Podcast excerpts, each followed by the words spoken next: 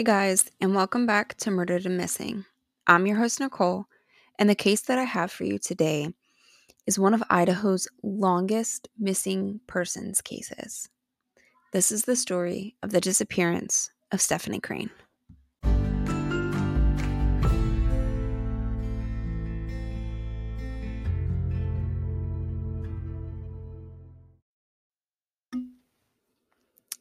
After school let out on October 11th, 1993, Stephanie Crane would join her friends in her bowling league at the Challis Lanes bowling alley. Stephanie's mother, Sandy, would meet her at the bowling alley to pay for her game, and she would give her $1 for snacks while she was at the bowling alley.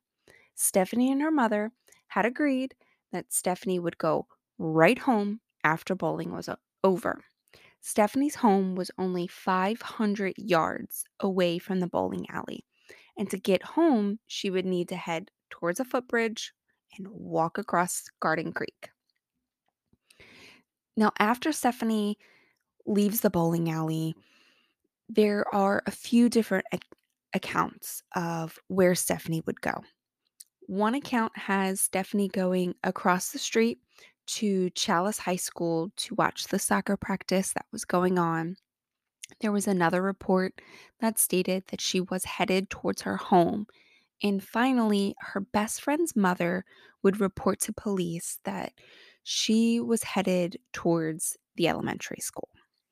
Now, Brandy Bennett, who is Stephanie's best friend, was with her that day at the bowling alley, and Brandy's mother would come and pick her up after bowling was over. And as they were leaving the parking lot, they noticed that Stephanie was waiting to go across Highway 93. Now, Highway 93 is in the opposite direction of her home.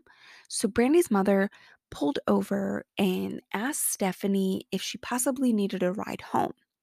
And Stephanie told her no, she had to go back to the elementary school to get her backpack because she had left it on the soccer field. So Brandy and her mom drove off, and that is the last confirmed sighting that I was able to find of Stephanie. Now, around 5 p.m., when Stephanie had not arrived home, Sandy, her mother, had become concerned and she would contact her grandmother, Hazel. Now, Hazel lived very close to the bowling alley, actually, even closer than Stephanie did. So, Sandy called Hazel and said, you know, hey, is Stephanie there? Because sometimes Stephanie would go to Hazel's home as a means to kind of get away. She was the oldest daughter and she had three little sisters. I'm the youngest. I get it. Sometimes we're loud. So she probably just wanted some peace and quiet. And when Hazel told Sandy that nope, she wasn't here and she hadn't heard from her, Hazel kind of suggested, you know, maybe she's out riding her bike or over a friend's house. So Sandy would then begin calling around to some of Stephanie's friends' houses to see if maybe she decided to have an impromptu sleepover.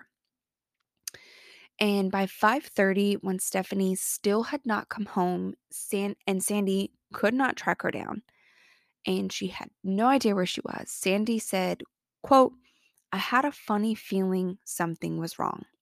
And if you're a mom, you know that mother's intuition. And according to the East Idaho News report that I read for uh, this episode, Sandy would call the bowling alley to see if Stephanie was maybe still there, and they told her no. So Sandy got into her car and she began to drive around town looking to see if she could find her daughter.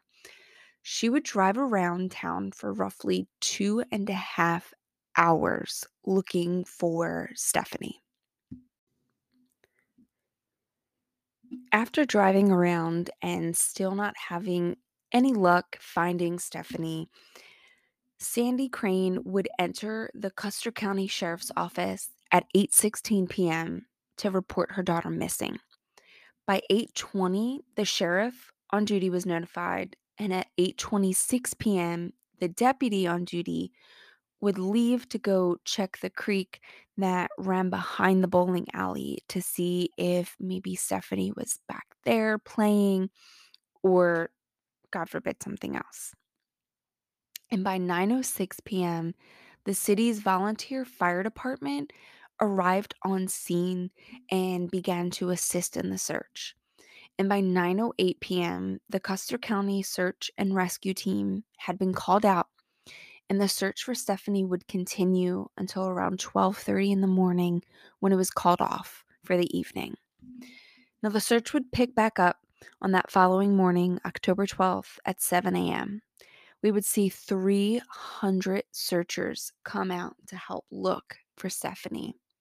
Two planes would fly around Challis and they would search from the air and they were looking for any sign of her. FBI agents came out, Idaho State police officers, fish and game officers, tracking dogs. They all showed up to search for Stephanie. And the Salmon River that runs from Challis to Salmon was also searched by boat and yielded no evidence. And I'm sure you guys are probably wondering by now why didn't police put out an Amber Alert? Let everybody know that Stephanie was missing.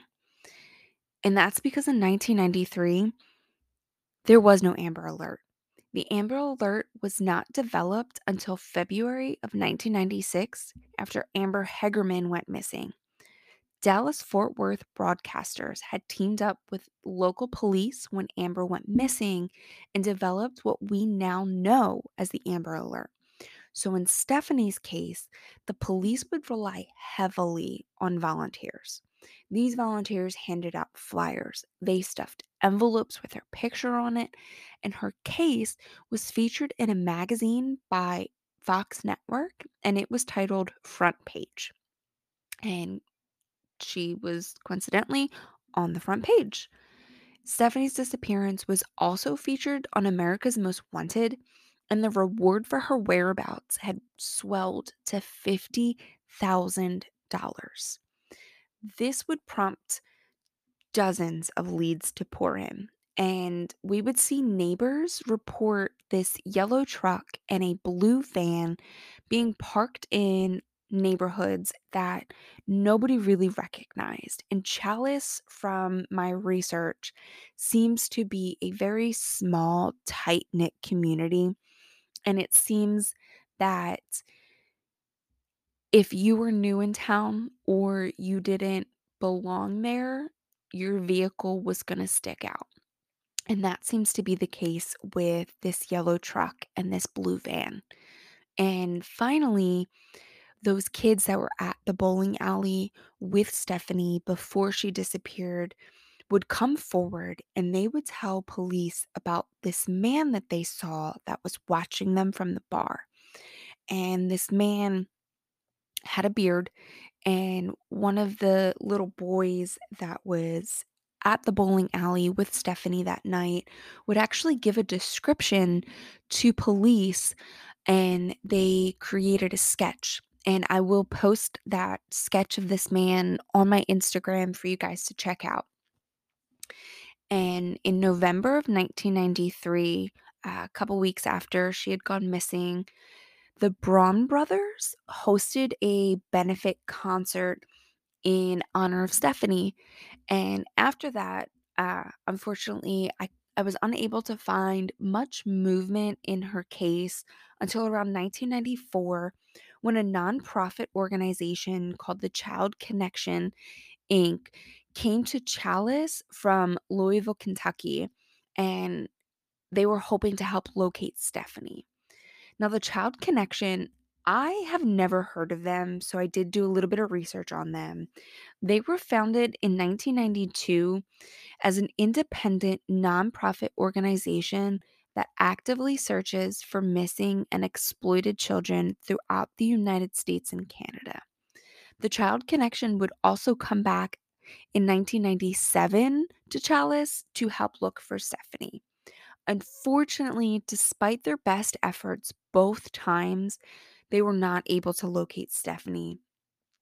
And in 1997, though, we would actually see the development of our first possible suspect.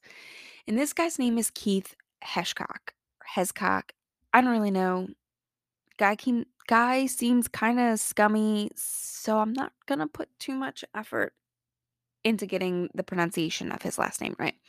So he was a hunter and he was busted by Iowa Department of Fish and Game for poaching. And allegedly, Heshcock was in Challis during the time of Stephanie's disappearance. And while he was in Challis, he supposedly drove a yellow truck. Just like the yellow truck that the neighbors had mentioned that was hanging around that they didn't recognize. So, Fish and Game authorities discovered what they suspected was pornographic material depicting a child. That was rough to get out. And that ultimately led him to being arrested. So he was arrested for this illegal hunting and poaching and possible child porn. However, police were unable to tie him to the disappearance of Stephanie. So a couple years would go by and the case would stall out just a little bit more. And in early 2000s, mm. the Custer County Sheriff's Office would receive what they thought was potentially a mm. significant break in the case.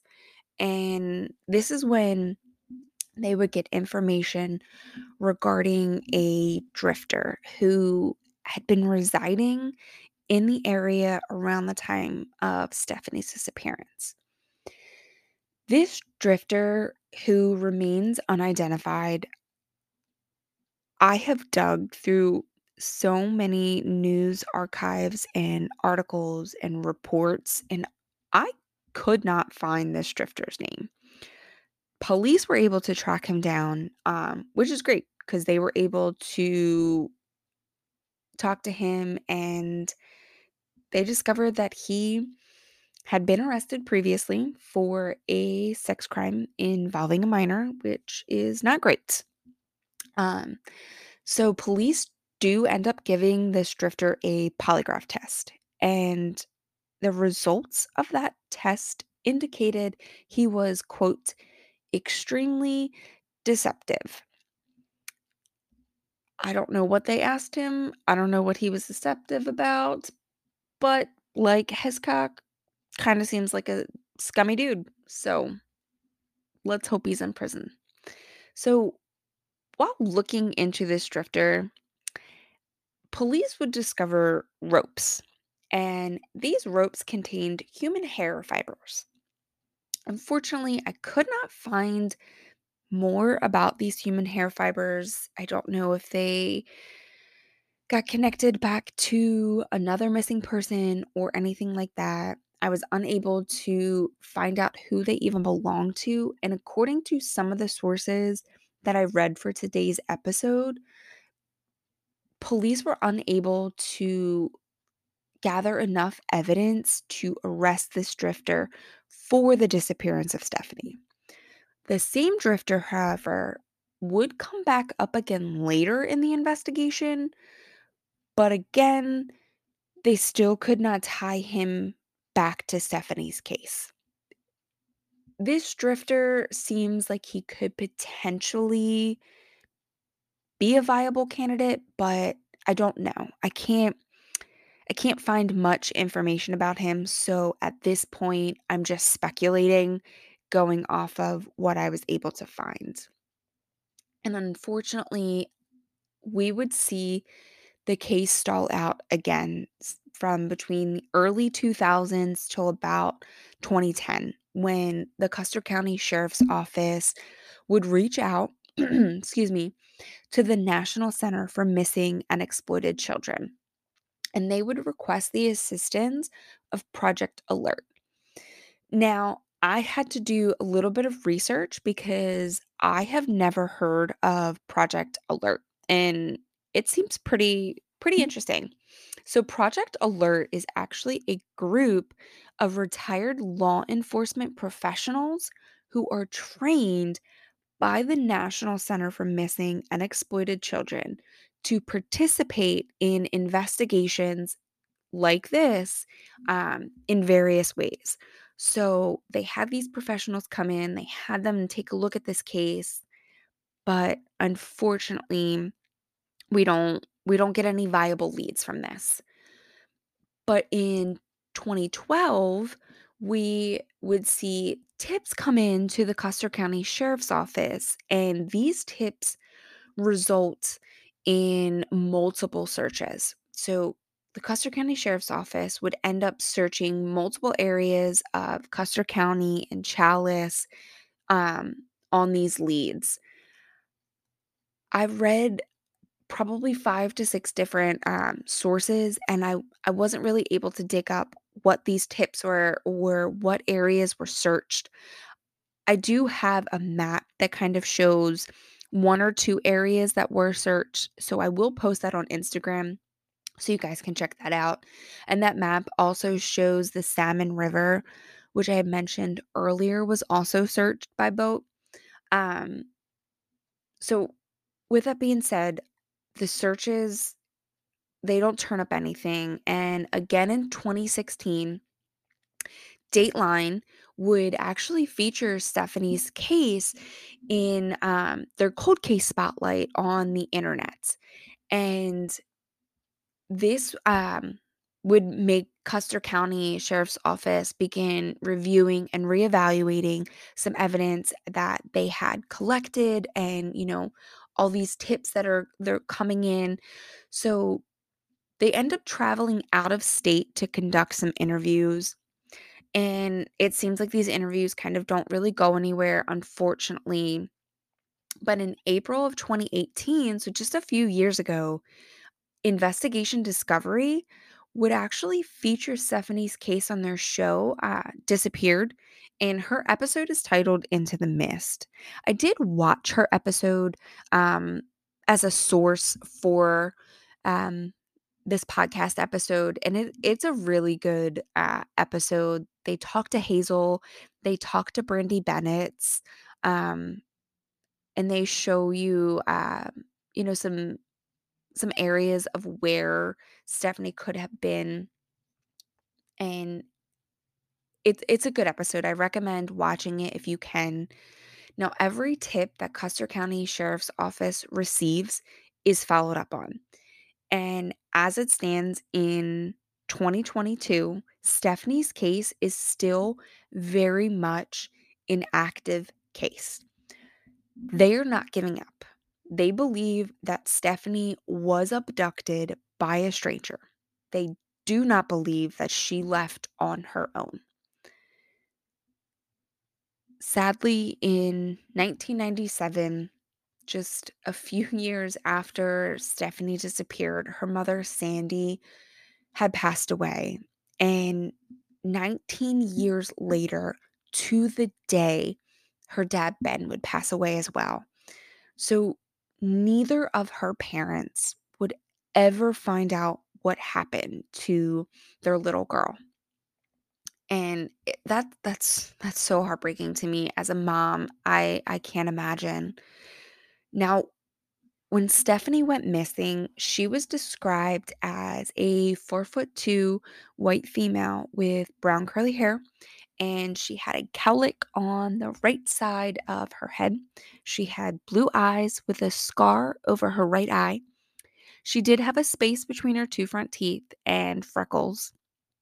She weighed about 85 pounds at the time of her disappearance, and she was last seen wearing maroon sweatpants and a maroon and white striped hoodie with the word gimme on the front.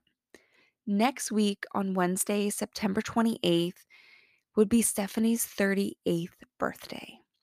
If you or anyone you know have any information regarding Stephanie's disappearance, please call 1 800 The Lost. That will take you to the National Center for Missing and Exploited Children. You can reach the Custer County Sheriff's Office Missing Persons Unit at 208 879 2232, or you can call the Idaho Cold Case Tip Line at 1 844 tip 4040. In the show notes, I will attach Stephanie's National Center for Missing and Exploited Children's page.